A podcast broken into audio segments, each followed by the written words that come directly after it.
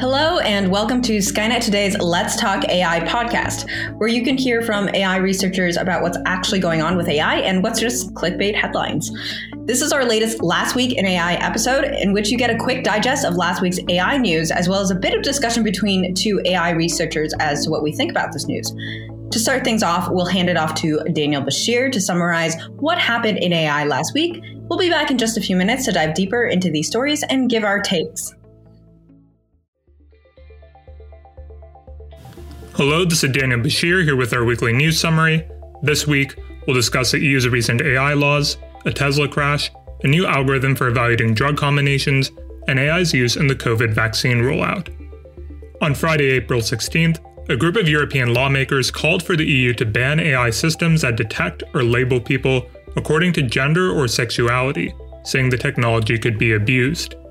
As Reuters reports, the draft rules announced by the EU include rights safeguards and curbs on facial recognition, but not this specific provision.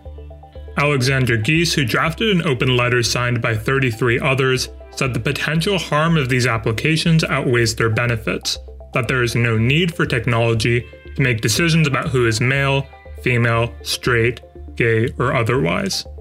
The EU Commission presented its draft rules on April 21st, which included curbs on technologies for hiring and policing.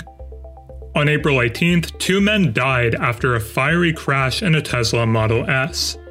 As The Verge reports, the car was driving at a high speed and failed to make a turn, driving into a tree. Neither of the two men were actually driving the car, and it's unclear whether the car had its autopilot system activated. While there have been at least 23 autopilot related crashes under investigation by the National Highway Traffic Safety Administration, this appears to be the first fatal one where no one was in the driver's seat. Tesla has cautioned drivers that its autopilot system is not an autonomous driving system, although CEO Elon Musk has rejected calls to add better safety monitoring. According to Fierce Biotech, Facebook AI and a German research center built an open source model to predict how effective particular drug combinations and dosages can be in treating complex diseases. The Compositional Perturbation Autoencoder, or CPA, solves a difficult problem. The number of possibilities for such drug combinations and dosages can accelerate into the billions. The model predicts how the drugs interact with one another and how they might work together to attack specific cell types and interrupt diseases. Facebook claims this is the first single AI model to predict the effects of drug combinations and dosages, but several other AI developers, such as Notable Labs, have produced similar models. Finally, as millions across the world have started receiving their COVID 19 vaccines, some health experts have said AI will be integral for both the process of creating boosters for COVID variants and distribution of the vaccine. As Tech Republic writes, an AI system could aid distribution by understanding which populations to target to curb the pandemic sooner, adjusting supply chain and distribution logistics to ensure the most people get vaccinated in as little time as possible, and tracking adverse reactions.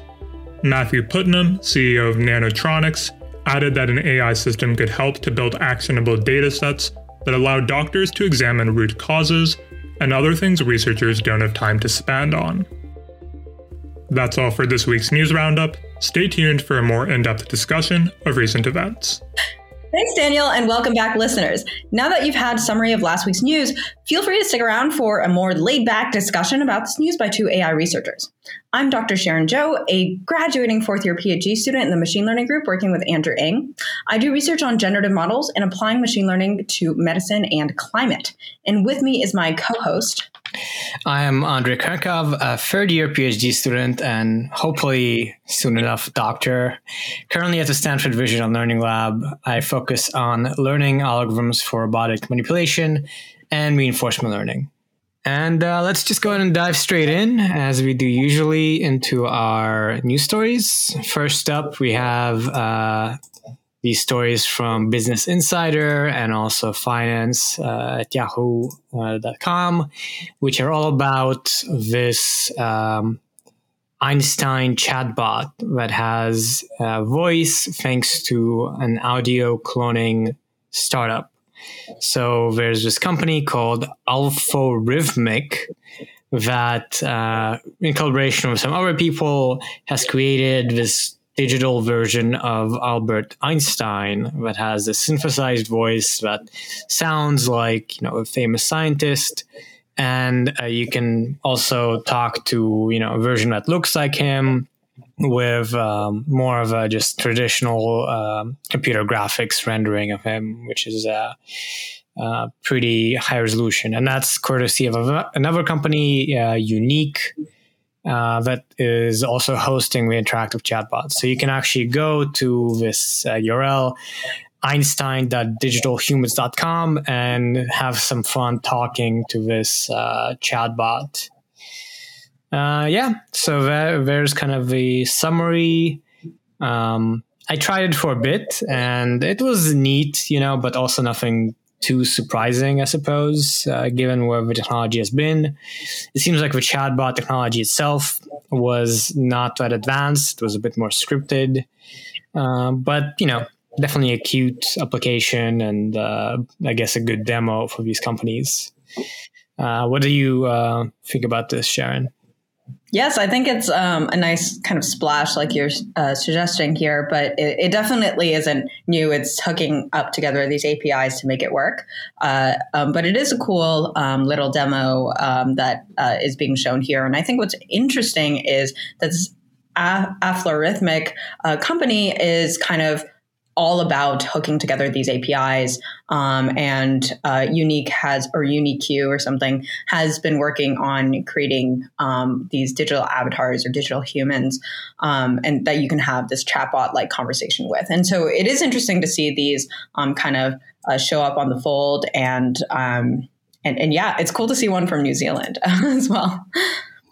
Yeah, for sure. Um, I looked it up uh, just out of curiosity, and this company, Aflorithmic, looks like has gotten um, some funding, uh, 1.3 million for this AI-driven uh, personalized audio as a service. So their whole thing is you provide text, and then they use AI to uh, generate, uh, you know, audio samples with this kind of voice cloning, uh, what they call ethical voice cloning and they also do audio mastering and other sort of um, audio as a service stuff.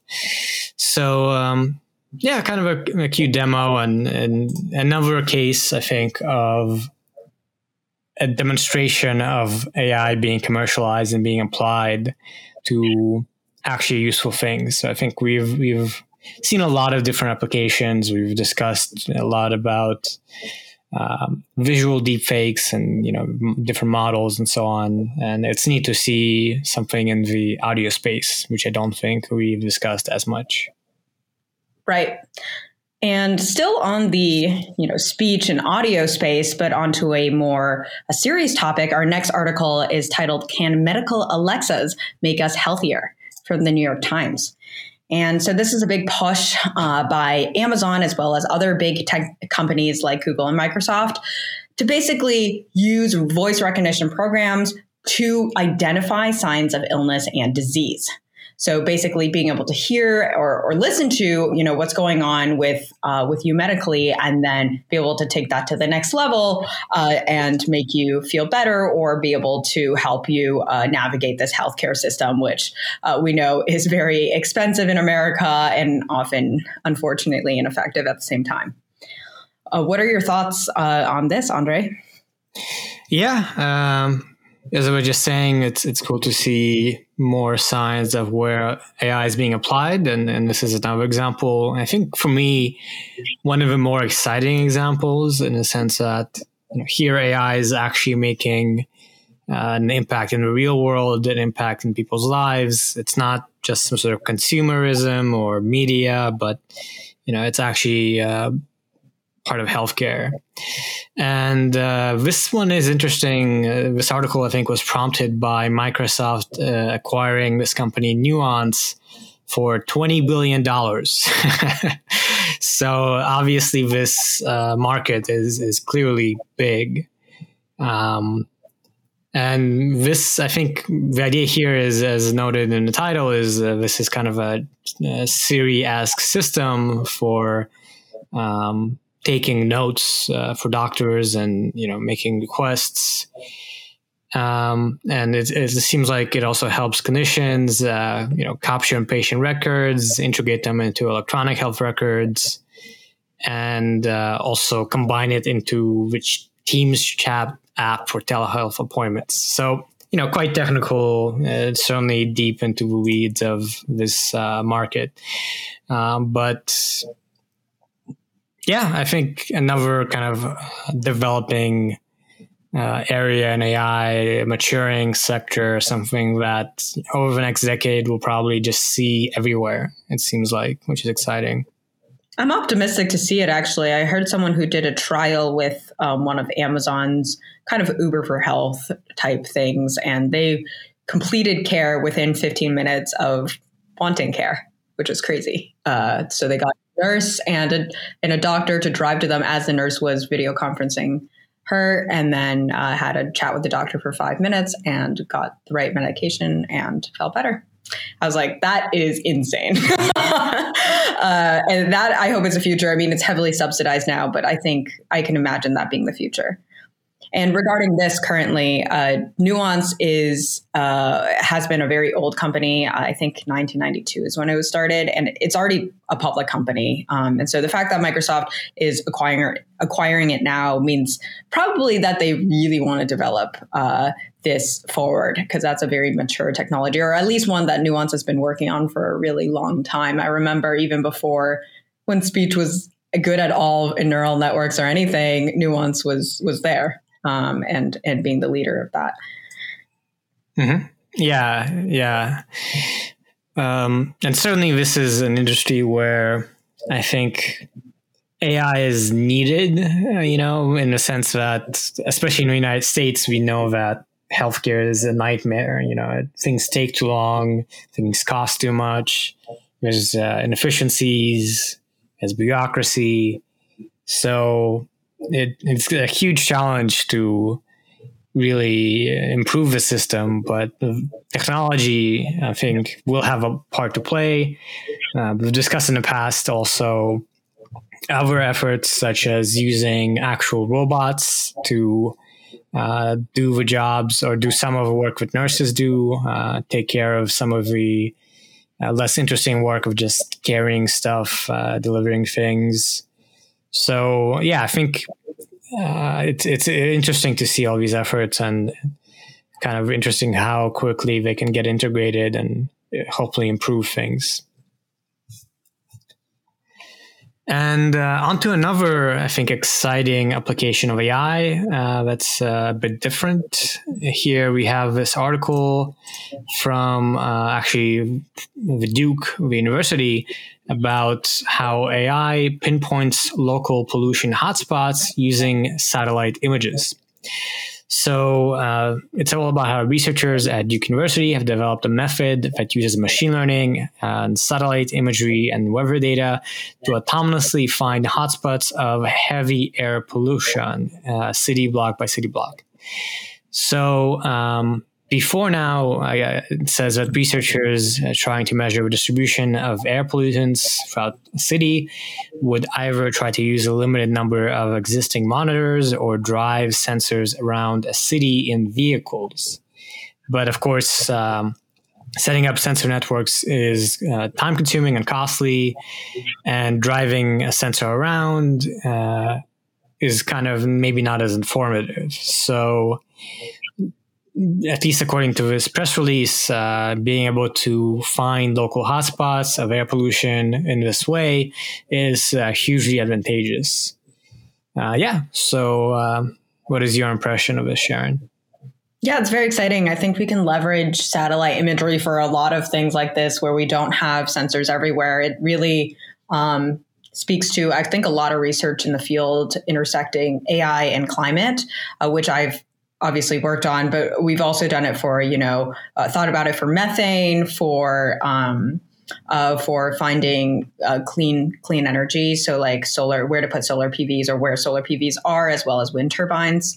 Um, and here, um, I think it makes a lot of sense in the technique, the algorithm specifically is uh, using weather data and also the satellite imagery together to figure out, you know, um, what what is like what are some of those um, differences between uh, that information and the actual levels of the particulate matter that they are looking for um, from the real sensors, and then being able to generalize um, more spatially. So I think it's exciting, and um, I hope this is used more and more since satellite imagery is becoming more and more ubiquitous. Exactly, yeah, and it's it's exciting to see. Also in this press release, it mentions that uh, the team has uh, improved their method and actually applied it in Delhi, and uh, they're able to find hotspots and cool spots of pollution with a resolution of 300 meters.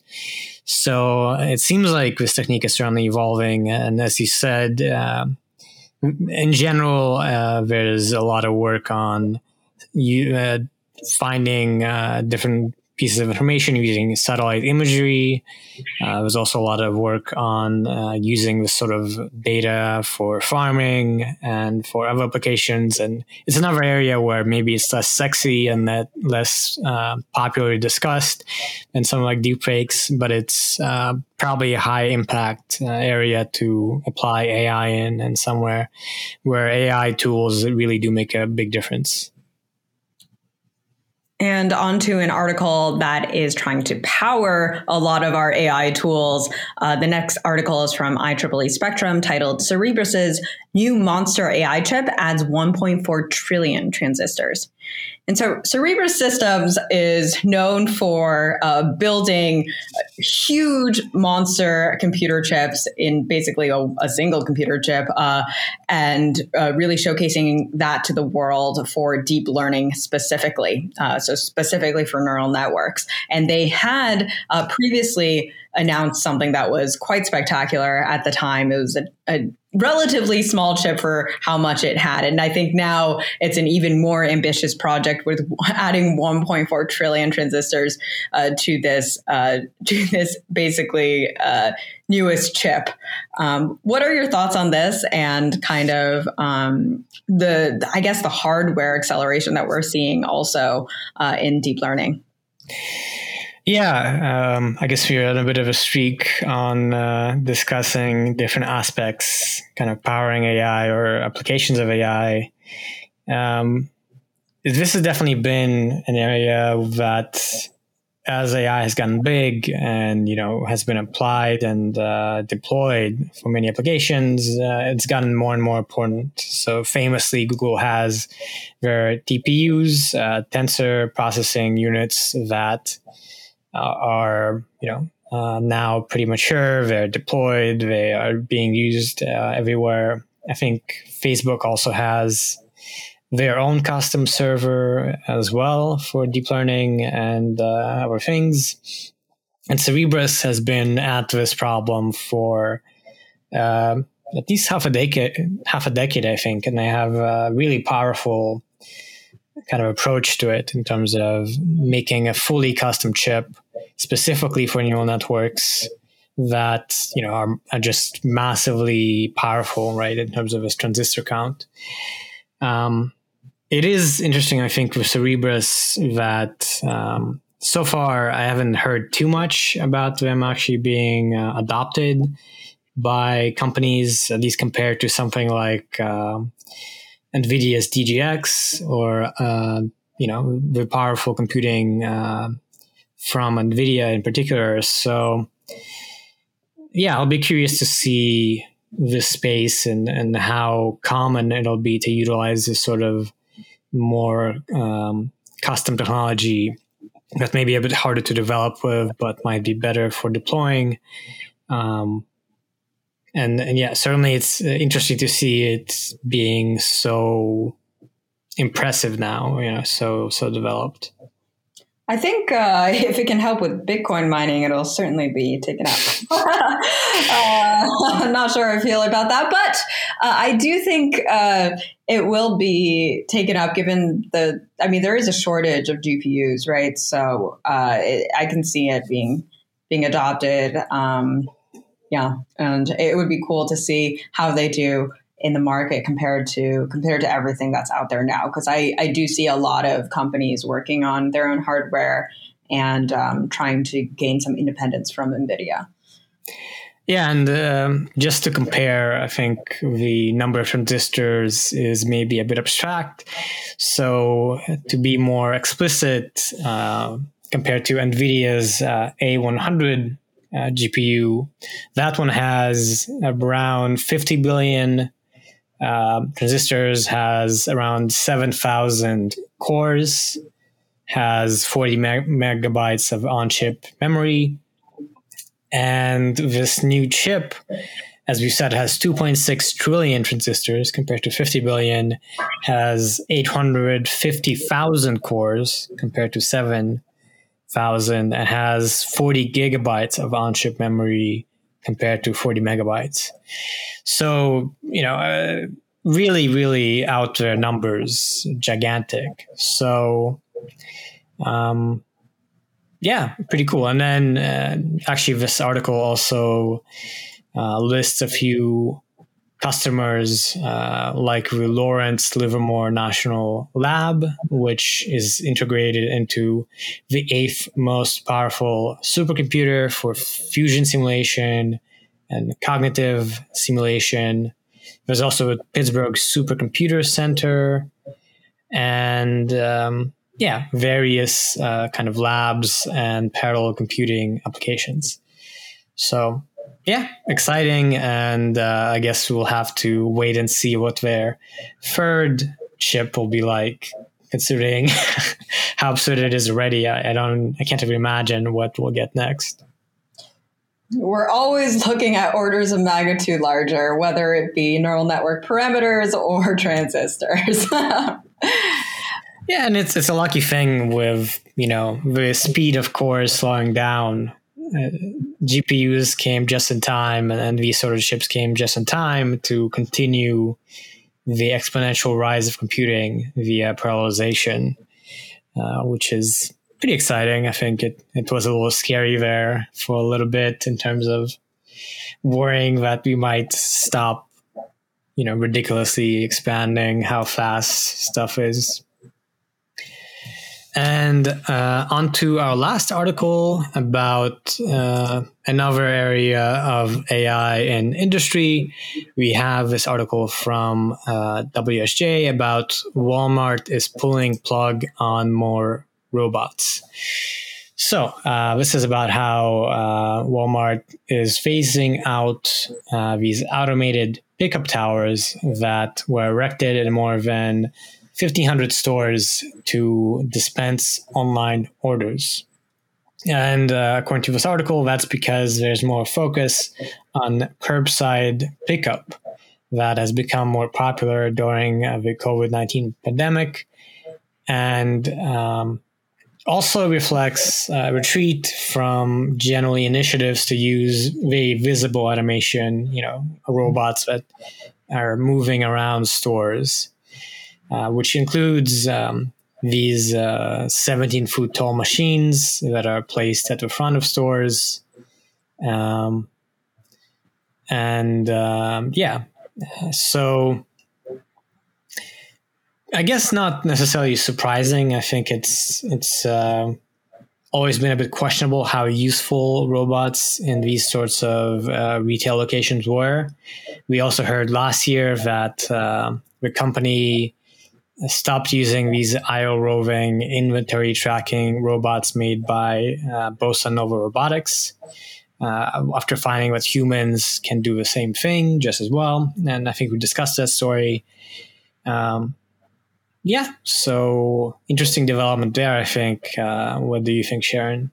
Not a hugely surprising trend, uh, unfortunately, for robots. Uh, I think a lot of these robots are just these huge things and um, operationally, you know, expensive there, uh, where humans are a little bit more adaptive, flexible, and also just cheaper for the long tail of tasks. Uh, and just to be clear, the pickup towers, I'm not sure if I think of them as robots actually if, if you take a picture of them. Uh, they just look like vending machines for online orders which they are and they just hold your items until you go collect them. Um, so it's like a giant vending machine Uh, so I, I hesitate to say that this is a robot, but it is um, some type of technology that they did showcase and use for a bit. Um, yeah, yeah, that's a good point. I think it's it's more like you know new technology that looks fancy and changes how things work in stores, um, which I guess I don't know that uh, things have changed too much in this space uh, over years with technology. It does remind me, of course, of uh, Amazon Go. This idea of I wanted it. I know, I know. That's such an exciting use of AI, and uh, seems like something you know everyone would want. But uh, so far, you know, I guess it hasn't quite uh, expanded that much. Uh, maybe over the next decade, it'll become much more commonplace. I mean, that and this are a result also of COVID. You can't go inside. Amazon Go would have been an inside thing, and same with this. Um, but maybe it'll be here uh, in the coming years as COVID does uh, peter out. Hopefully, fingers crossed. And yeah, yeah, exactly. And with that, thank you so much for listening to this week's episode of Skynet Today's Let's Talk AI podcast. You can find the articles we discussed here today and subscribe to our weekly newsletter with similar ones at skynettoday.com. Subscribe to us wherever you get your podcast, and please don't forget to leave us a rating and a review if you like the show. Be sure to tune in next week. Be sure to tune in next week.